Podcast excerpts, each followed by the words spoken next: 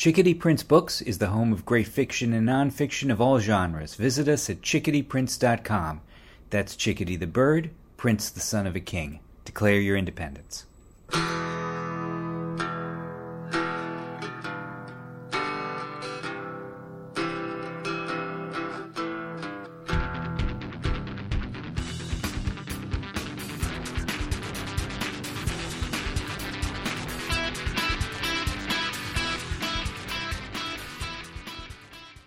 I'm Watt O'Hugh. In the 1860s, I was a young man, and I was in love with a woman named Lucy Billings. But she left me, all of a sudden, without warning. A while later, she married a man named Darrell Fawley, an English aristocrat and mid level embassy functionary who took the shocking step of turning outlaw or revolutionary or something, and his wife, my Lucy, vanished into infamy with him. When Fawley and Lucy vanished, I was a drag rider bringing up the rear of a cattle drive 1,500 miles north across the western plains, and I heard nothing of it. I was dirty and bathed in sweat, my clothes and my lungs coated in the dust kicked up through the blazing heat by the stragglers at the back of the herd. I owned nothing but my clothes and my saddle. Even my horse belonged to the ranch bosses. And on every trail, we left more than one colleague in a shallow grave. By the hour, I cursed the swing riders and the flank riders I could see through the dust, and the invisible point men who rode way up in front and who didn't know my name but could determine my destiny. On the very day the English government made public Fawley's disappearance, I was pushing across the Powder River in Wyoming, trying my best to keep my cattle and myself from drowning. Of course, the trail boss couldn't deliver us the morning papers, and even if he somehow could have, I would not have spared even a glance. All I longed for as the long days passed was to eat, and then to sleep. Being exhausted and hungry helped me to forget. Even though Fawley had taken with him the former Lucy Billings, I remained, perhaps wilfully, ignorant of their story. My banishment to the magic of the most desolate parts of what you would call the Old West, but which was at the time the New West, had cut me off decisively from the civilization I had once known. Why did Lucy leave me? In 1874, I met a remarkable woman named Emelina, a practitioner of some sort of dark arts, I guess.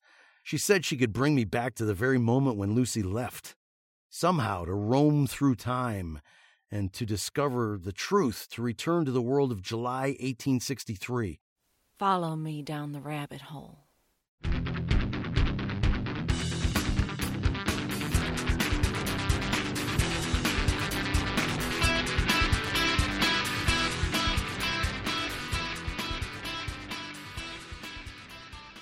I have my ghosts. In a way, I am a ghost myself. The Strange and Astounding Memoirs of Watt O'Hugh, a radio drama based on the novels by Steven S. Drachman, starring Sal Rendino and produced by Danielle Wu. This week, Episode 9 Down the Rabbit Hole.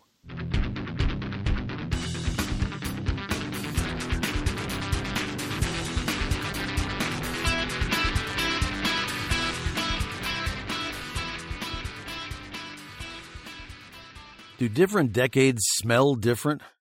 Does the tickle of a breeze or the heat of the sun in the 1860s feel different from the wind and the sun in the 1870s? I'd never wondered before, but when Emelina deposited me on 23rd Street between Broadway and Fifth Avenue on a sunny July day 11 years in the past, I felt that even the air itself did not look the same. People did not move the same way. Everything was different. The past itself does not seem real when we visit it. There I was in my best going to meeting suit, standing before the Fifth Avenue Hotel, a bouquet of flowers on my arm. Built of gleaming white marble, six stories high, and held aloft by rows of small columns fronting various fashionable stores, the hotel had served as Lucy's Tony home for a brief 14 months. But on that fateful day, all those years ago, she already seemed an integral part of its mystique. I stepped into the spacious reception hall with its frescoes and marble tiles, past the reading room and the elegant bar, which was already, at this hour, jammed with the oblivious and doomed gentlemen of the moment, many shortly to be ruined by the terrible gold crisis of 1869.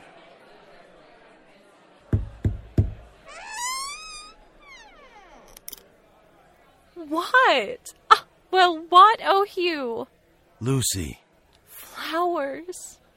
Golden hair danced about at her shoulders, our eyes locked.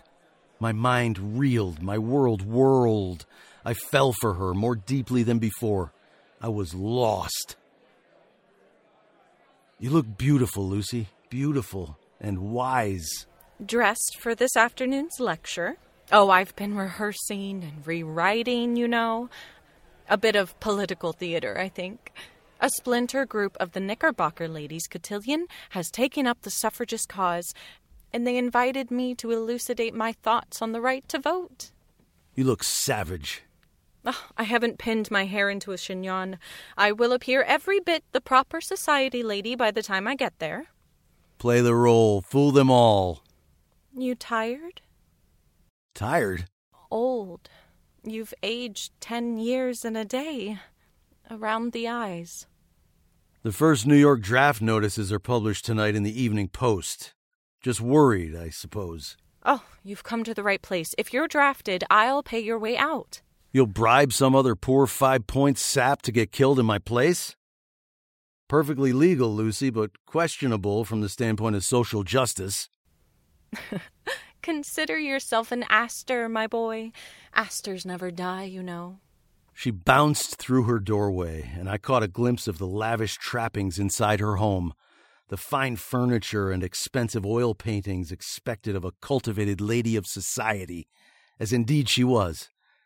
I longed for that flat, for my nights in that flat. I longed for Lucy in that flat. I longed for Lucy, who naively thought she could protect me from the coming war, from death, from everything bad that fate had in store. I put a hand on her shoulder to draw her to me, and as the old fire lit up in her eyes, I felt my presence in this decade grow shaky. A time roamer cannot change the past, and if there were any risk of that, I would be cut free and shot back through the vortex. So I withdrew. Hungry? Famished. Take me to lunch. We swept up the massive white marble stairway to the spacious hall on the second level and into an enormous dining room with broad windows looking out over the bustle of Madison Square, the carriages clamoring up the avenue, and the throngs flowing along the broad sidewalks. The restaurant was already filled nearly to capacity with hundreds of lunchgoers. You seem a bit hesitant. You know what? Some society women, well, ever since Negroes won the right to vote, some of our less enlightened society women, they want to be able, I suppose, to outvote the newly enfranchised Negroes, to stifle their new power. What do you intend to say today? Oh, if they are like minded and right minded, they will be tickled and pleased. And if they are not? I think they will be. They're a good bunch of radicals. And then, tonight, you and I will celebrate in our usual grand style. And this coming weekend, I will entertain you in the surrounding countryside and for many weeks of summer to come, What? What is it, Lucy? You're looking rather affectionate. Why don't I skip this afternoon's presentation? Why don't I skip the rest of my life, Watt O'Hugh III? Why don't I change course? I have enough money to settle upstate, even if I marry a poor boy. You look odd, Watt. You look smoky, inconsequential. I, I don't even know what I mean by that. I knew what was happening. In a moment, unless I took control of the past, Lucy would be sitting alone at the table, or back at her apartment, all memory of my visit erased from her mind. Go to the meeting.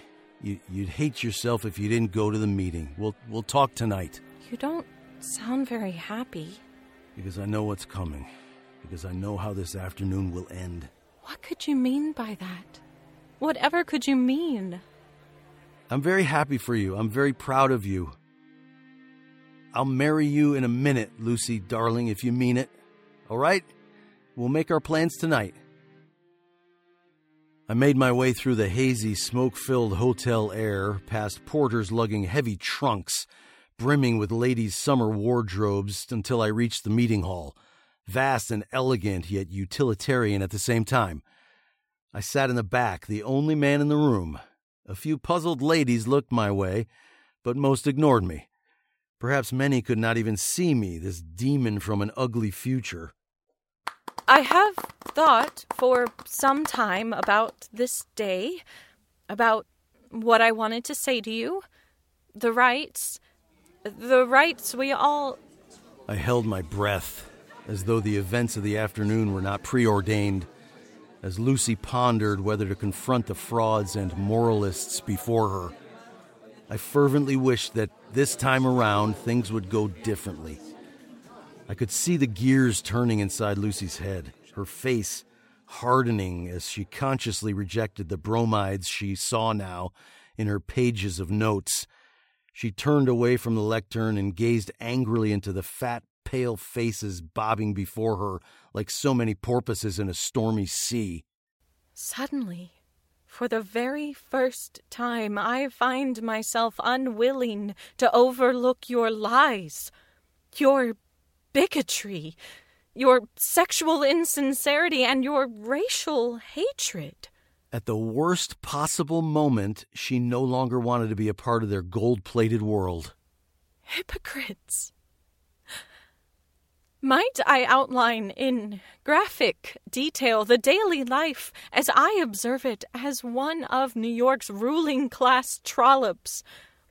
An upper class lady who meets a lower class companion, or the boyfriend of her sister or daughter, perhaps.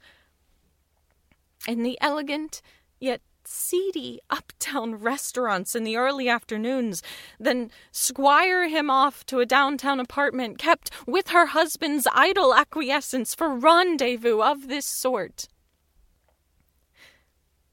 You do not feel you are breaking anyone's trust, since you married the man who shares your chamber only after your first lover, a man to your liking, but not up to your social standing, made you with child at the age of seventeen. Yet again.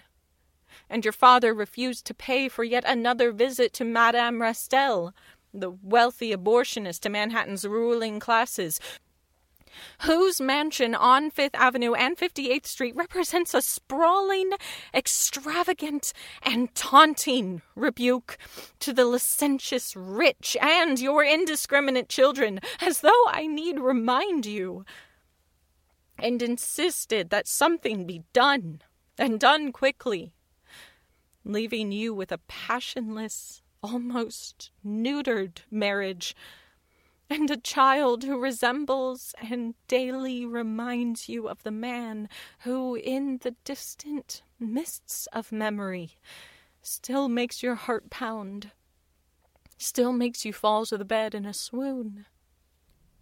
You, urbane cotillion ladies, feel you must hide, as though such things are shameful carnal desires more passionate, important, and indeed urgent than the irrelevant right to choose a corrupt Tammany Hall fat cat to take bribes for Boss Tweed as local city council representative. I must condemn you today for channeling the desire for the freedom you truly need into this utterly pointless exercise Do you fear, truly fear, as your propaganda states, that if the federal constitution were not amended to grant the women of New York the right to vote, freedmen from the soon to be defeated South would storm the cities, ooze up Fifth Avenue like a like a river of molasses, rip each rich lady from her effete husband's sickly arms and ride her into the night like a white bareback horse. Instead, I suggest that you secretly desire this. You read your pamphlets by candlelight after your husband fat and exhausted in his marble palace bedroom after a morning crushing the poor of the city and an afternoon spent whoring, has fallen instantly asleep. You read this again and again.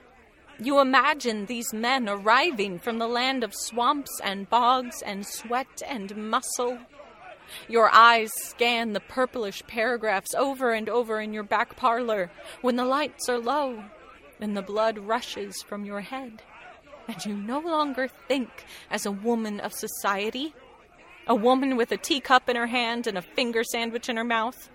Why must you continue to punish the world for your shame? Must an earthquake swallow you whole? Must Jesus himself walk on water in your very own bathtub before you will admit who you are and demand to take pleasure where you find it.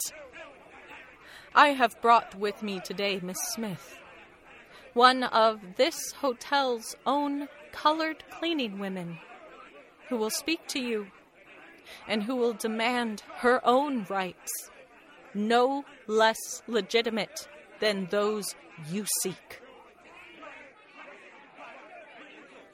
What? Emelina, what are you. Why are you here? There's nothing we can do. The chairwoman of the meeting reached the dais and leapt to Lucy's side, petticoat and bloomers fluttering as she flipped and flew like P.T. Barnum's most graceful acrobat contortionist, grabbed hold of Lucy's chignon and pulled until the bun had come loose. Fingers and fists tugged at long, beautiful blonde curls. Lucy's neck snapped to and fro like a piece of rubber, left and right, back and forth. And then other suffragists jumped in, grasping and pulling and dragging, and in a few cases, kicking and punching until all of them were rolling about on the stage in a great screeching purple and blue ball of silk and velvet and lace. Outside on the street, in an unrelated catastrophe, New York was about to descend into riots and burst into flames. Already the screams of bystanders and miscreants wailed faintly in the far distance. Inside this hotel meeting hall, hands and knees pummeled the woman I loved. Somewhere out there on the city streets, in a few hours, my younger self would fecklessly try to save the city's little children from the lynch mob's noose Yet, even with all this knowledge and with all this urgency in my heart, there was nothing that I could do about any of it. The suffragists ran screaming around me, and as my desire to save Lucy grew stronger, they ran straight through me. Emelina and I hurried out of the meeting hall into a hotel promenade, now flooded with gaslight, where together we slipped from the moment. Our hands clenched tightly together. We slid through the darkness that separated me from my past and we landed with a very gentle thump in Wyoming's dusty mountain snow.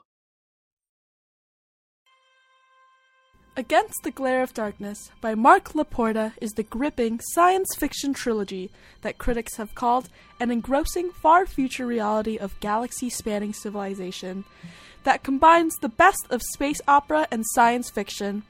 Read Probability Shadow, Entropy Refraction, and coming soon, Infinity Afterglow, the exciting series conclusion. Get your copy today at your local bookstore or wherever books are sold.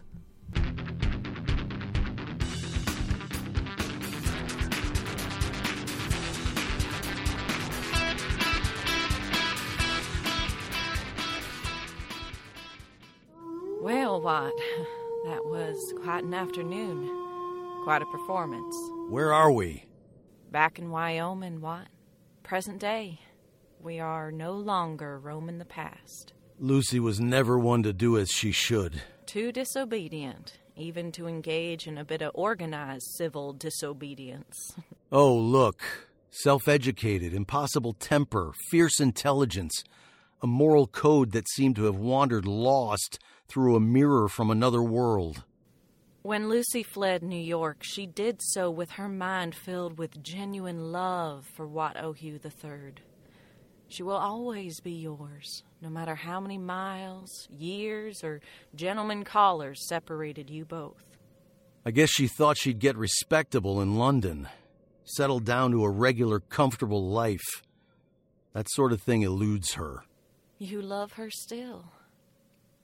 You will always love her. Now you know that she loves you as well. I'm sorry, Emelina. I'm sorry. Lucy made me giddy, entranced, crazy, and worse. I was happy with Emelina. Now, decades and decades later, I can say that I think I was never as happy, before or since, as I was riding that rickety train with Emelina. A new future, we thought, opening up in front of us. Emelina, I must be out of my mind. You must be. You must be crazy, Watt O'Hugh. She spoke to me again in my mind, her lips not moving. You can join us. Don't you see what, my darling? What I can offer you if you will turn your back on the past and Lucy Billings and terrible memories. Join us. Become like me. Never get old. Never die. Or at least, not for a very, very long time. With these words, and without warning, Emelina and I spiraled up above the mountain peaks like fireworks into the speckled night sky. I saw the brown tips of dry and brittle trees and our little smoldering campfire far below us, a glowing pinprick amidst hundreds of gray miles of dusty, grassy plains. I felt the night wind blowing through my hair as we glided into the sky. I cannot be saved because I do not believe. You cannot be saved because there is no one to save you. St. Peter cannot await your arrival at the pearly gates because there are no pearly gates. There is no God. There is no Jesus, not anymore. All that exists is what you see the parched Wyoming plains and our dried out stream and the mountains on the far horizon. You have a few more years alive, or a few thousand, or more. There were others like her, legions, or a small exclusive club, I didn't know. Tang was like her, and yet they'd never met before that evening by the cliff wall. I wondered who they were, what they were. I turned to her, and she was floating in the stars, a beautiful constellation holding out her hand to me. Had I reached up to touch her, who knows how high we would have flown. This program starred Sal Rendino as Watt O'Hugh and featured Emily Dalton, Jordan Gwizdowski, Morrison James, Arnold Kim, Annie Mack, Anthony Tether, Mabel Thomas, and Eric Yang. Theme song and incidental music composed by Derek K. Miller, with additional incidental music by Danielle Wu. The Strange and Astounding Memoirs of Watt O'Hugh was produced by Danielle Wu.